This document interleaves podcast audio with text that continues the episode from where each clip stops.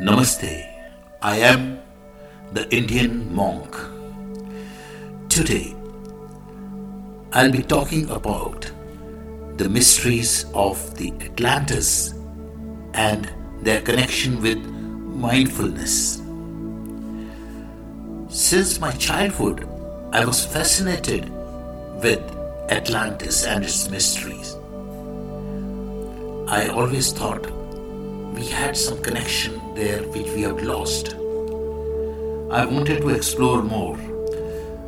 Since many years, since I have started working on the vibrations, I have been trying to read many ancient books, literatures, and even the Sanskrit Vedas, which are the oldest literature we have on this planet.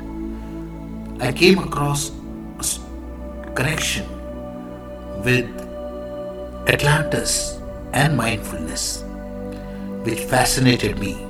As you all know, Atlantis is the world's greatest mystery story. Its very name evokes the mysterious sense of familiarity and lost memories. Our ancestors have been trying to make connection with the Atlantis for thousands of years. If you look up at Atlantis in an encyclopedia, you will find it listed as a mythical lost continent. It was described by Plato in 4th century BC in his two of his dialogues. In his description of Atlantis, Plato mentioned that the island was larger than Libya and Asia put together. And from the island, you might pass through to the opposite continent which surrounded the true ocean. Plato described Atlantis as an earthly paradise, a combination of mighty mountains, fertile plains, navigable rivers, rich mineral deposits, and a large and thriving population. This mighty empire in a single day and night disappeared beneath the sea.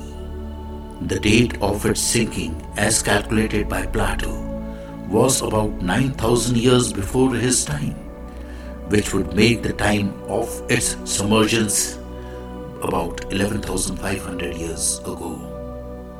The civilization of Atlantis was very advanced. They used the techniques of mindfulness, vibrations, and frequencies to connect the parallel dimensions. Most of the mindfulness techniques of meditation, frequencies, and vibrations were used for telepathy and teleporting.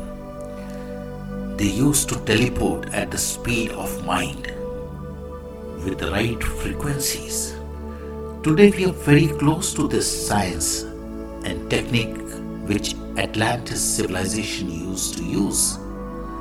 Quantum physics, the new inventions are bringing us closer to this science.